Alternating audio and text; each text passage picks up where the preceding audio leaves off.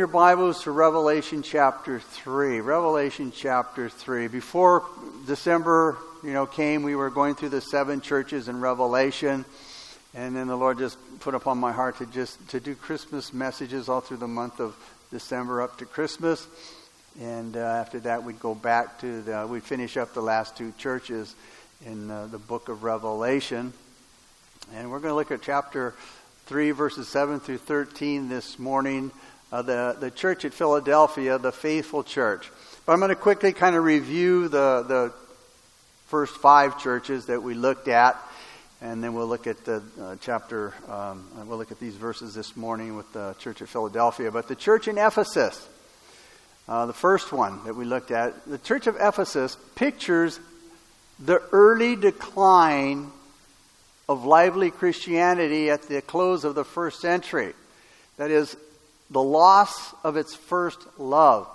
And as I had mentioned at the time, they didn't lose their love, basically. The word loss, you know, uh, or, or, left, it, it doesn't mean they, they lost their first love. They didn't lose it. They neglected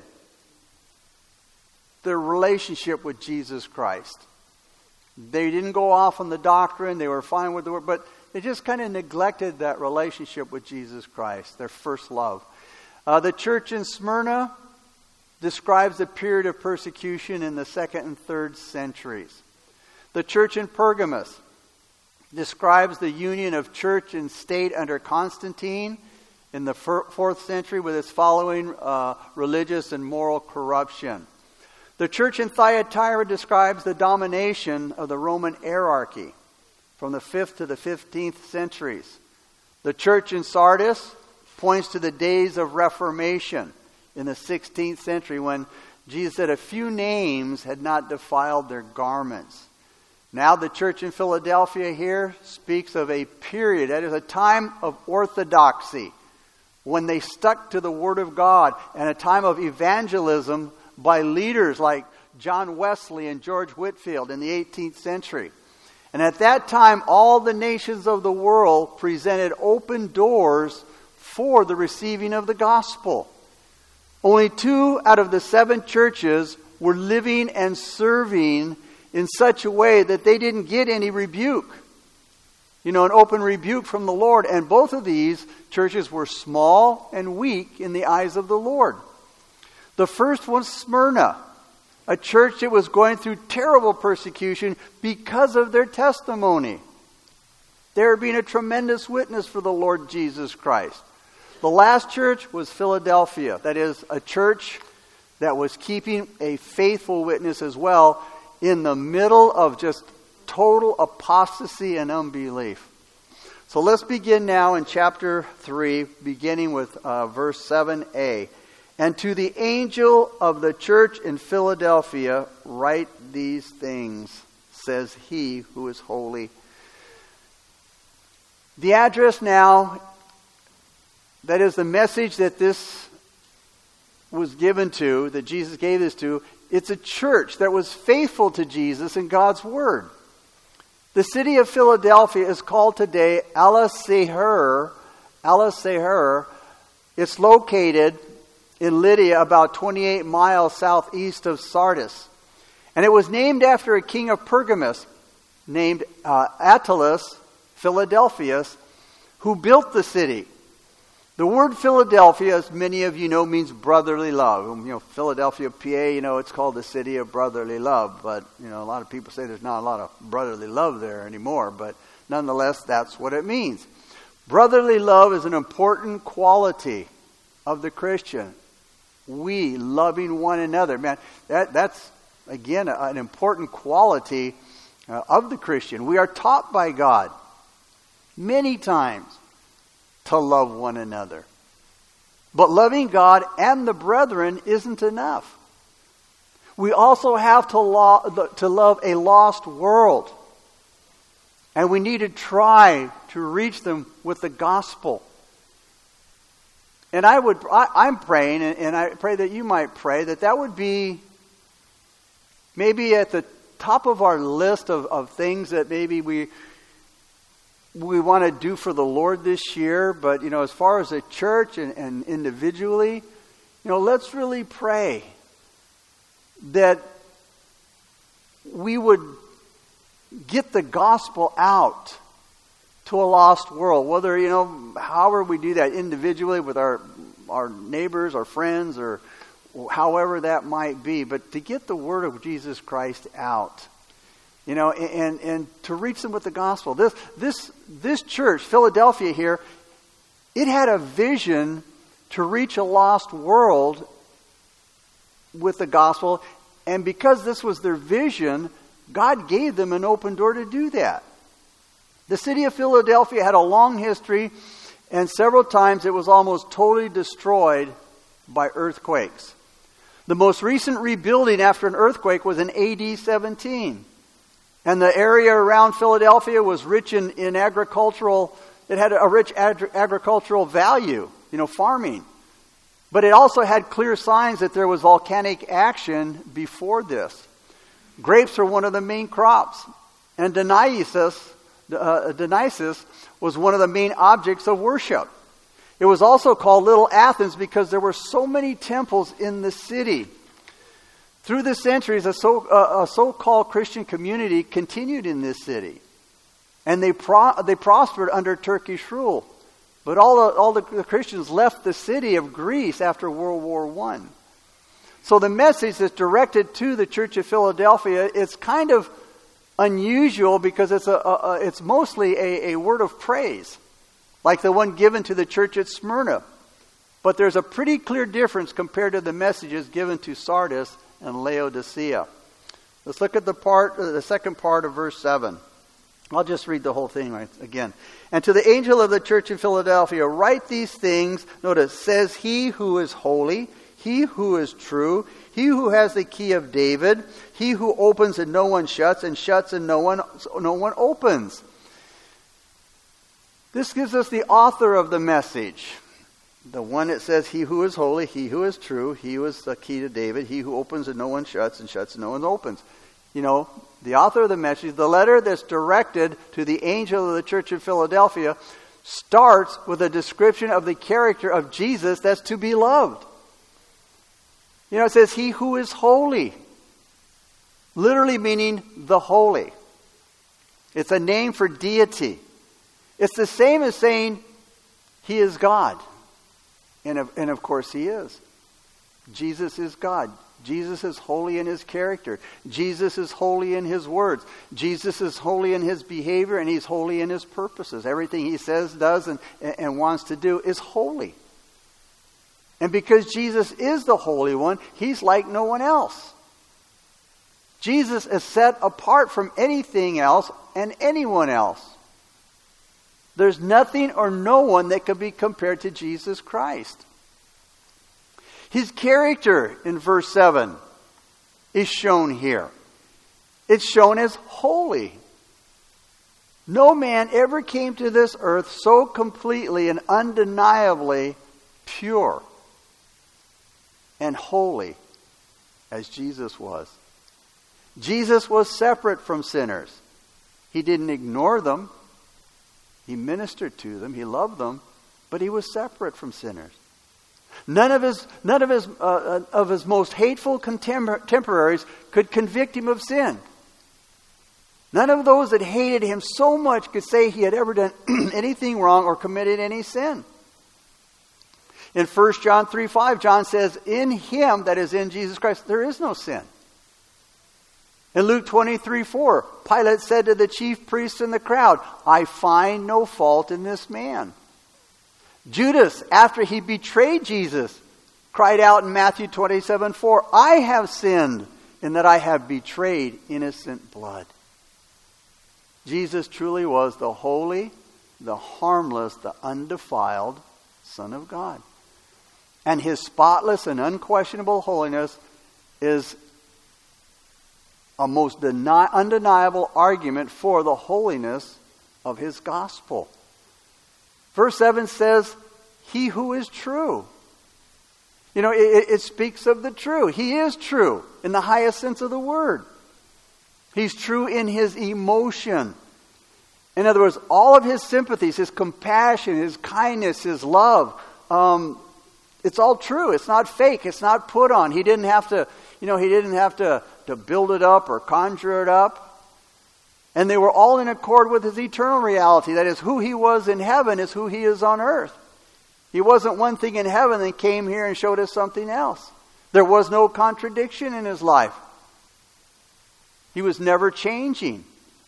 He was true in his speech and what he said. Everything he said was in exact agreement with the way he lived. There was no contradiction in his life. He was true in character. No change from the earthly to the eternal. He, he says, you know, that was, he says, that's my purpose for being born, my purpose for coming into the world to, be, to bear witness to the truth, to show you what the truth is in words and in deed. He came, he lived, and is present in the world's history. You know, in the middle of a world of dishonesty, he came and he lived. And he's present. You know, he's like the bright, uh, shining uh, noonday sun in the middle of a, of, a, of a cloudy day. Now, the Greek word for true here in verse 7, it means true, it means in the sense of real, it means ideal, it means genuine. Jesus was the real deal. Jesus Christ, the head of the church, is set apart right off the bat here in verse 7. Absolute holiness. And by absolute holiness, and by absolute truth, he's everything that he said he was. He's everything that he claims to be. And he fulfills the principles, you know, that he, that he, that he, that he holds out. And he fulfills the hopes that he inspires. Jesus is the original. He's not a replica of anything. He's not an imitation. He's not a copy or reproduction. He is the real God and not a made up one. Now, in his day, there were hundreds of false gods and goddesses. But only Jesus Christ could rightfully claim to be the true God.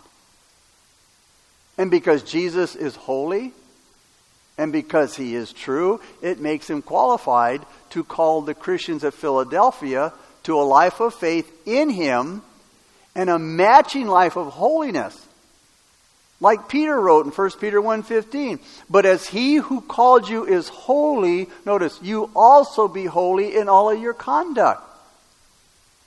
1 John 2 6, he who says he abides in him, that is in Christ, ought himself also to walk just as he walked.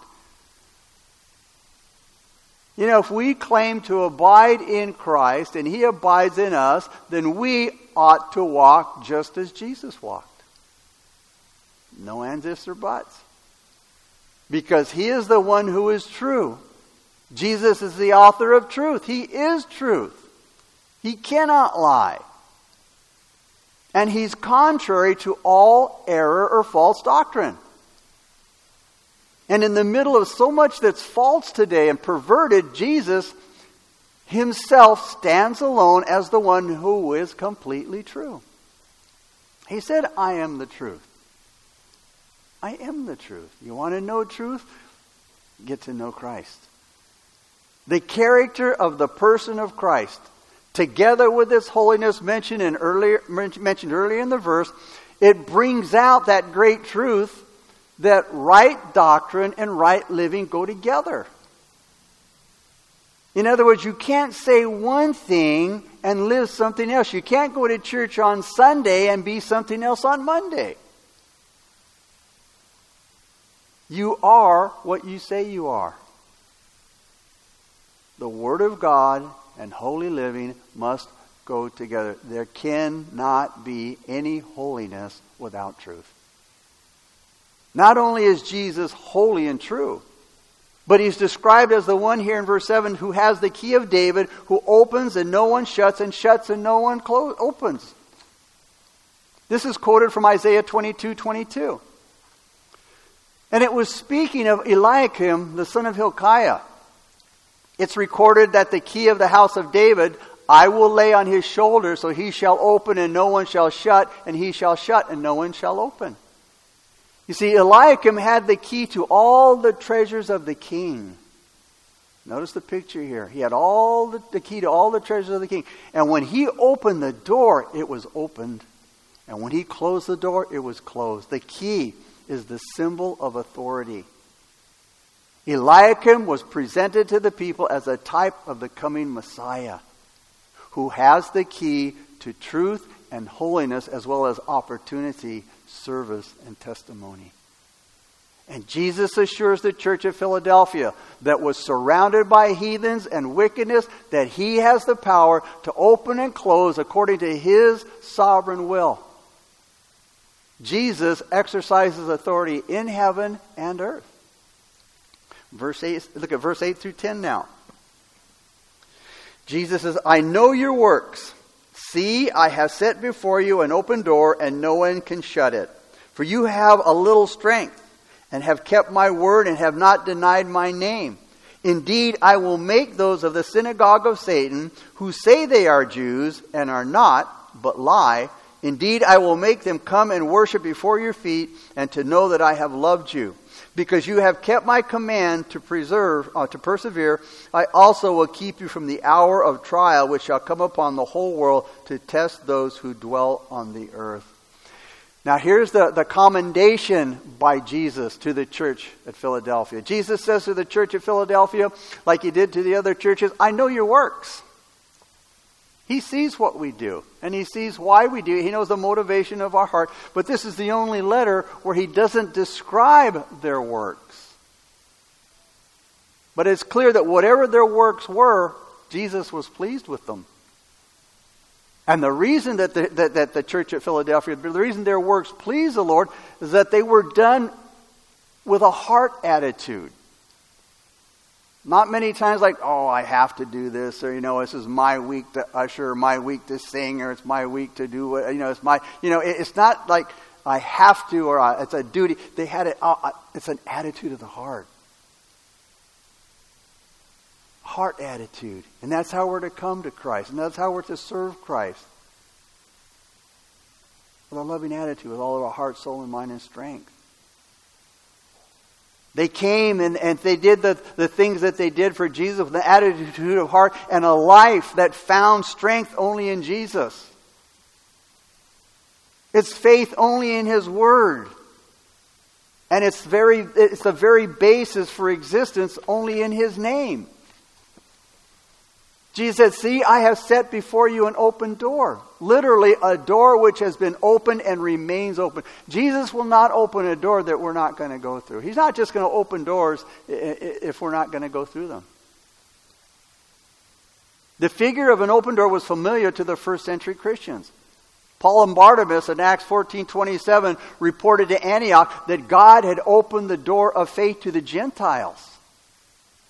Paul wrote in 1 Corinthians 69, a great door, an effective door has been opened to me. Later on, Paul says in 2 Corinthians 2.12, Furthermore, when I came to Troas to preach, the, to preach Christ's gospel, and a door was opened to me by the Lord. He asked the Colossians in Colossians 4.3 to pray that God would open to us a door for the word. You see, the open door suggests an opportunity for missionary work. But now the church at Philadelphia was called to a more important kind of missionary work, which was spreading the gospel of Jesus Christ. You see, in a sense, we are all called to be missionaries. Whether it's across the ocean, whether it's in the neighborhood, whether it's in our home or our workplace, we're called to be missionaries to spread the word of Jesus Christ, to share the gospel. But it's His church, it's Christ's church, and Jesus decides where and when His people serve. He gave the church at Philadelphia a wonderful opportunity to serve. And no one could shut that door or stop that opportunity. No human or demonic power could close that door. But were they able to do the job? Could they get the job done? Could they do it? Because Jesus said, notice, the first problem was they had a little strength. They had a little strength. So the church was evidently small and it was weak. But here's the thing it was faithful. It was faithful. It's not that the church still has a little strength itself. So it can still function to some degree. See, it wasn't, you know, begin because uh, it had a little strength. And because it had that little strength, that meant it could still. No, this means it must depend totally on the Lord Jesus for its strength. Paul says in 2 Corinthians 12 9, My strength is made perfect in weakness. You see, Jesus has an affinity for weakness. He looks to those who are weak and know it. Lord, I can't do this on my own. I don't have the strength to, to overcome right now. I don't have the. And this is when Jesus comes. That's why Paul said, I rejoice in my weakness. Because I know I can't do it, but I know that Jesus can. Even though I'm weak, He is strong. It's not my wealth that gets the job done, it's not my influence, it's not gimmicks to get people to come to church. It's not the eloquence of the preacher. It's not the beautiful songs and the voices and the instruments and the, that, that, that you know are played so well that, that make it an effective ministry. It's only the Lord alone who opens the door, so the Lord, and it's only the Lord that gives the increase. He does it all. We just get to be, you know, participants in it. A church like Philadelphia also kept the Word of God. They guarded the Word. They kept the truth of God. You see, they were true to God's word. There's a lot of pressure to reject His word, to distort His word, to water it down, dilute it, to treat His word as symbolic. Oh, well, you know, this is, this is a symbol of this, and or you know, it's you know, or, or, or even ignore God's word. These have always been and still are great pressures to just, you know, whatever you reject, distort, dilute his God's word. And many believers have today rejected his word or they've diluted it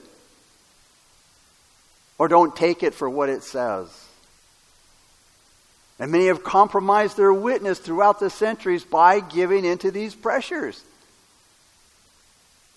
Pressures today for, for you know, unbiblical lifestyles and, uh, you know, and just a lot of things that, that the world says are okay and, and laws are passed and, and the people say, well, you know, it must be okay. We need to check God's word to find out if it's okay. Because there's a lot of things that goes on in this world that are not okay according to God's word. Today the church is bombarded with so many compromises that create those pressures. And a lot of churches today have given into them in one way or another. And God's word is full of warnings against compromise. Paul said in 1 Timothy 6:20, "Guard what was committed to your trust, Timothy." 2 Timothy 1:13, Paul said to Timothy, "Hold fast the pattern of sound words, Timothy." You know, he was encouraging Timothy, "Hang in there. You know, don't you know, protect the word of God. Hold on to the word of God." In Jude 3, Jesus said, "Contend earnestly for the faith." Colossians 1:23, Paul said, "Continue in the faith, grounded and steadfast." Because when a church starts to handle God's word loosely or deceitfully, it won't be long before that church will deny the name of Jesus. You see, the name of a person stands for their character, their position, their work, and everything that they say and do and is. Jesus' formal name, you could say, according to Acts 2.36, the Lord Jesus Christ. the Lord Jesus Christ. But let's break it down. The name of Jesus, Jesus means salvation. Jesus means salvation. And one who honors this name accepts the great salvation that Jesus provided by taking our place on the cross for our sins. Now, the name, the, the name Christ. Christ means the anointed one. And one who, one who honors the name Christ, the anointed one, acknowledges his person. That is, his threefold distinction as God's anointed prophet, priest, and king. And then Lord is a title.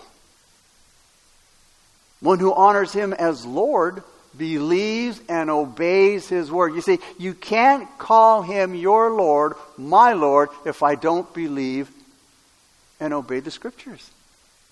I can't. Contradiction. He's my Lord. Therefore, I must do what he says. I must believe what he says. And those who honor Jesus Christ as Lord and believe and obey His word, they're not afraid to tell people. They're not afraid to make a confession. Yes, I'm a Christian. They're not afraid to trust in Him and they're not afraid to bear His name.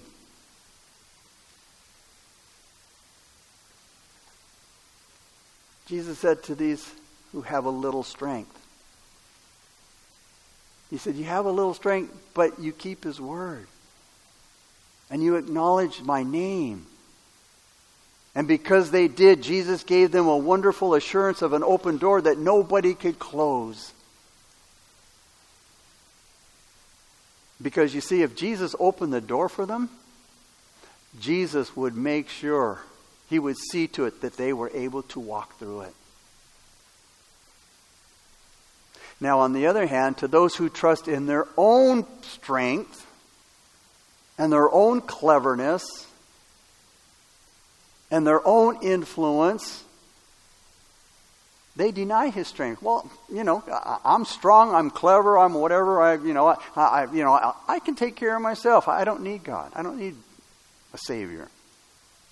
So they deny his strength, his word, and his name. They deny his word and his name because they're clever. They're strong. And the doors that they managed to force open will soon be shut because you see, there are always other men that have greater power and cleverness and they're more important than you. And because they haven't denied his name, Jesus promises that their enemies, who are described as the synagogue of Satan, will be forced to admit that the Philadelphian church, hey, these were really true servants of God. I mean, I can't think of anything better to, to be called than true servants of God. And I would pray when, you know, people that know us and, and are around us and, you know, they, they, they, they, they, they would say, those, those people over there at they, they are true servants of God. They really live what they believe. And, and when Jesus here, the synagogue of Satan, and to those who, who say they are Jews, um, who are not, th- this is in reference to the unbelieving Jews who were against the witness of the gospel in Philadelphia. And they're the ones who made it hard for the Christians to, to, to have a good testimony before the pagan world. This world, you know, alone makes it hard to, to, have a good testimony before this world. And the most hardened enemies of, of, the Church of Jesus Christ were the Jews at this time. We read about them in Thessalonica and Smyrna, and we hear about them here in Philadelphia. And in every case, the most hostile and resentful against Christians, the Jews. In Palestine, they were the only persecutors of the church, and elsewhere. And if they didn't directly oppose the gospel, they wanted they, they instigated others to do it. But those in the church today who are going through such affliction or persecution, you can be sure that no matter how strong those who come against you are, and no matter how nonstop, how continual their efforts are to stop you and hinder the work of God, you will win in the end for the cause of Christ. Because Jesus said, The gates of hell shall not prevail against him, his church. And because the church of Philadelphia kept his word, look at the end there verse, um, verse 10. He said, well, let's look at, start with verse 10. Because you have kept my command to persevere, notice, here it is. I will also keep you from the hour of trial, which shall come upon the whole world to test those who dwell on the earth. He tells the church at Philadelphia, because you guys have, have kept my word, I'm going to keep you from the great tribulation. I'm going to keep you out of the great tribulation. A promise that the church will not go through the great tribulation, but will be taken to heaven before it begins by way of the rapture. And a promise to us that our Lord will see us through any time of testing. And we have been, I believe, this year through a time of testing. The church and many people in the church men who have you know, lost loved ones because of the pandemic, lost jobs, uh, their businesses, maybe their homes. But many have lost a lot and have been tested severely.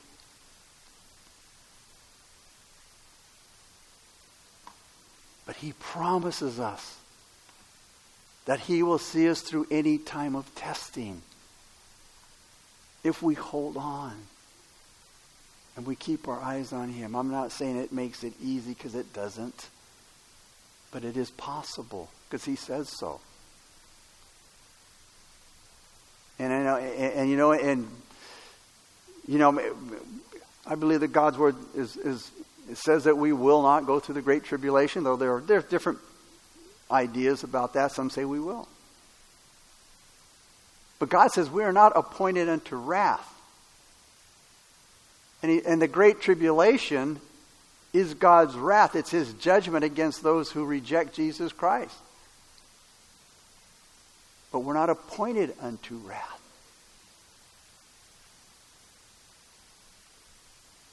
But to the hope that we have in Jesus Christ. Verse 11. Behold, Jesus says, I am coming quickly. Notice, hold fast what you have that no one may take your crown. Here's the exhortation to the Philadelphian church Jesus, behold, I am coming quickly, you guys. This would strengthen what he said in verse 10. It would strengthen that view. He says, I'm coming quickly, so hold fast to what you have. Don't let anything or anyone take your crown. Jesus is coming to every man, every woman, and he's coming soon, whether it's the rapture of the church or our departure by death. He's coming either way. When Jesus comes, there's a crown uh, for him or her. And if they faithfully hold on to the true and the right, there's a crown. The reference here, when he speaks of the crown, is to the public games of Greece, where the, where the winner would win a crown of, of leaves. But what is that crown of leaves compared to the crown that Jesus refers to here? An everlasting crown. But the warning here is against failing in the race of life that Paul says, Hey, I have run the race, man. I've kept the, I've kept the faith. I've run the race. I hung in there to the end. The warning here is, failing, is against failing in the race of life and as a result, losing the victor's crown. Although the Philadelphians were faithful, there's always the danger of backsliding, especially when a, a person is facing, you know, just ongoing opposition and trials and testings. And, and, and this is why he gives the reason here hold fast, cling to, hang on to for dear life. And that's why Jesus said, Those who endure to the end shall be saved. Enduring is not the means of salvation, enduring is the evidence that I am saved. And some people think, oh, well, you, you, you can't drift away from Jesus. Well, I'm going to go by what the Scripture says. Hebrews 10:39 Paul's warning was the just shall live by faith but if anyone draws back notice draws back he's talking about anybody draws back from me my soul has no pleasure in him I I, I don't want to be in that position Anybody draws back from me, my soul has no pleasure in him. Verse 12. He who overcomes, notice, I will make him a pillar in the temple of my God, and he shall go out no more. I will write on him the name of my God, and the name of the city of my God, the new Jerusalem, which, which comes down out of heaven from my God, and I will write on him my new name. Here's the reward for holding fast. Not only are the believers at Philadelphia promised a crown, but they're almost promised to be made pillars in the temple, figuratively speaking.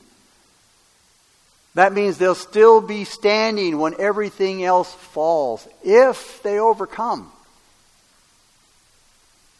If they overcome, enduring to the end.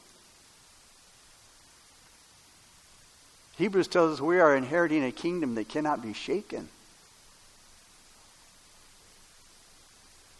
And this earthly place is, is, is going to be shaken and is being shaken. But only those who are holding fast are going to be standing after the shaking is done.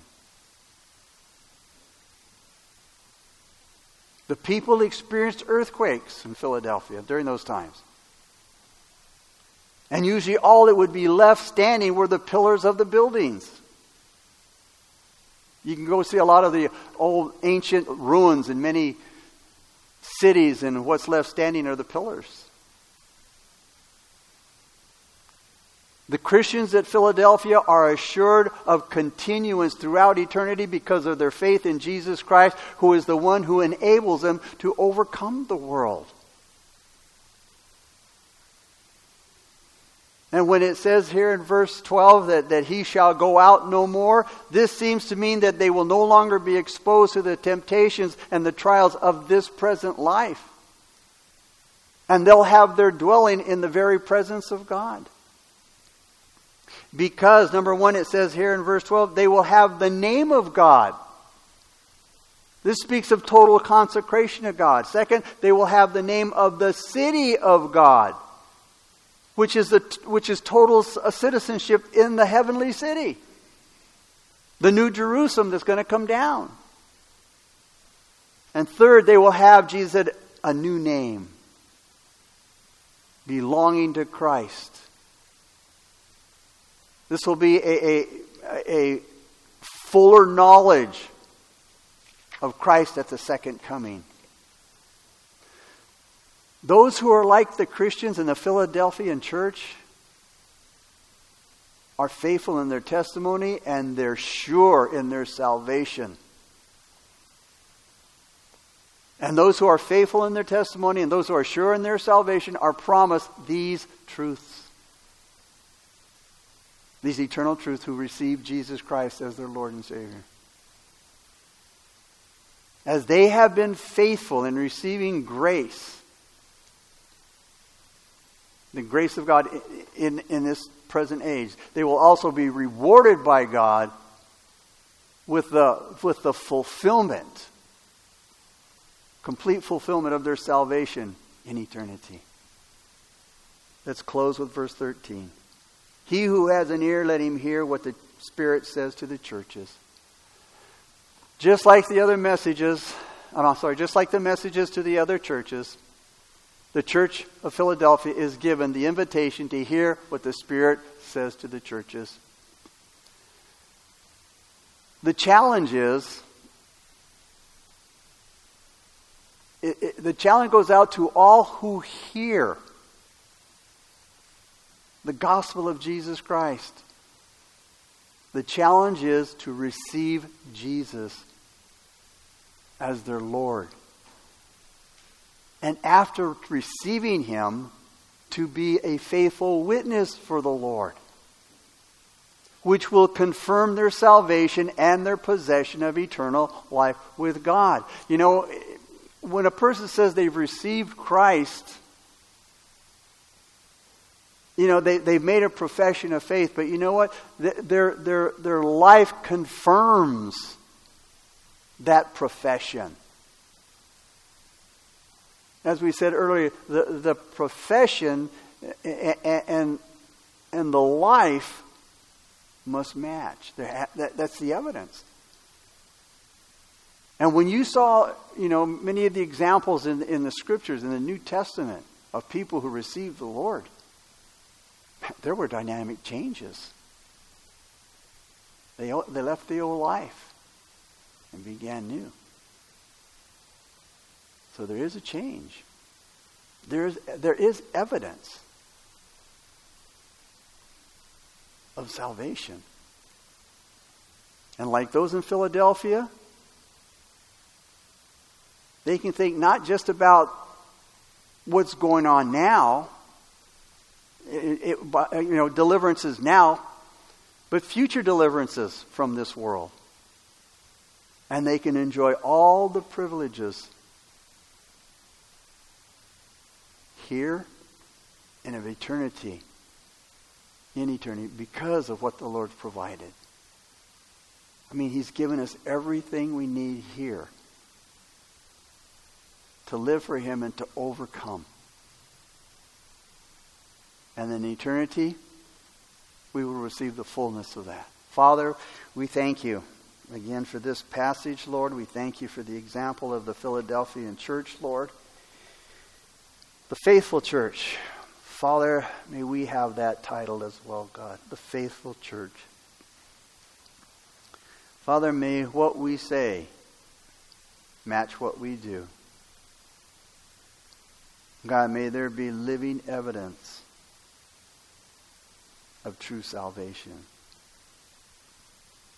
May our life, may our words be true.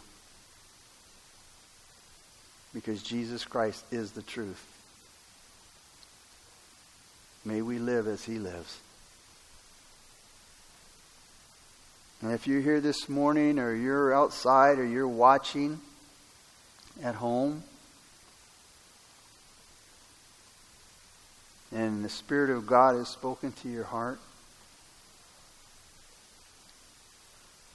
and you know that you you know that you know that you must receive Christ as your Lord and Savior. We want to help you to do that. I'm going to say this prayer out loud, and you repeat it to the Lord with all of your heart.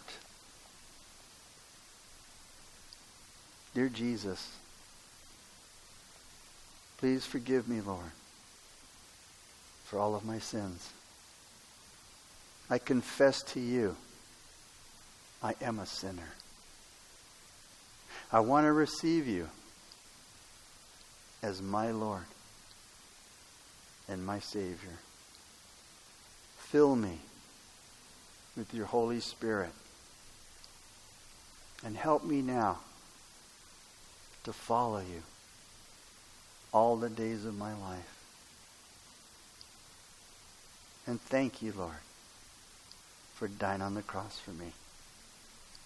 In Jesus' name I pray. Amen. If you said that,